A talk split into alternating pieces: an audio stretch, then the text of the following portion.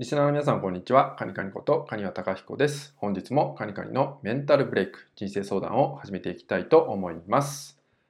今回もご相談をいただいております。今回のご相談は、好きな人に会えないと言われたけど、会いたい気持ちが葛藤して辛い時、そんな時、どのように自分と向き合ったらよろしいのでしょうか？といったようなご相談となります。え最近ですね、やっぱりこの恋愛のご相談ってね、とても多いなって感じます。まあ、恋愛のね、悩みって結構深いとこまでね、辛くなってしまったりとか、まあ、悩みとしてね、結構大きくなりやすかったりもする。まあ、そういうふうに感じてしまいやすかったりもするってことがあるんですよね。で、今回だったら、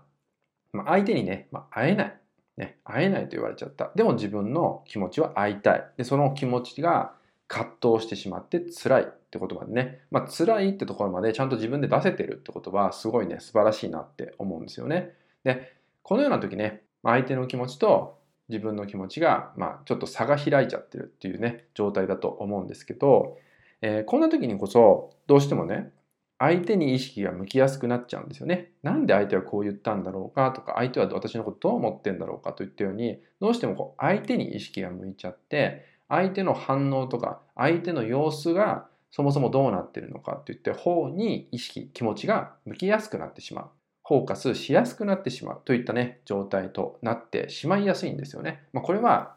しょうがないと思うんですよね。しょうがないと思うし、えー、自然とそうなってしまうものなんですよね。だからこそ自分に向けてみるという意識を持つってことがもう本当にね大切。この意識が持てるかどうかが本当にこれから先にまあ分かれてくるものになるんですよね。気持ちが変わってくるものになってきます。で、ここはですね、まず、この相手にね、この会えないって言われたことにですね、まあ、納得ができていないってことなんですよね。そう。自分はま葛藤しちゃっているってことなんで、納得がまずできてない自分がいる。そういう自分がいるっていうことに気づいてあげること。そんな自分を自覚してあげることがまずスタートなんじゃないかなと思います。私はこう思ってるんだ。私はそこに納得できてないんだっていう自分なんだっていうのをまず知ること。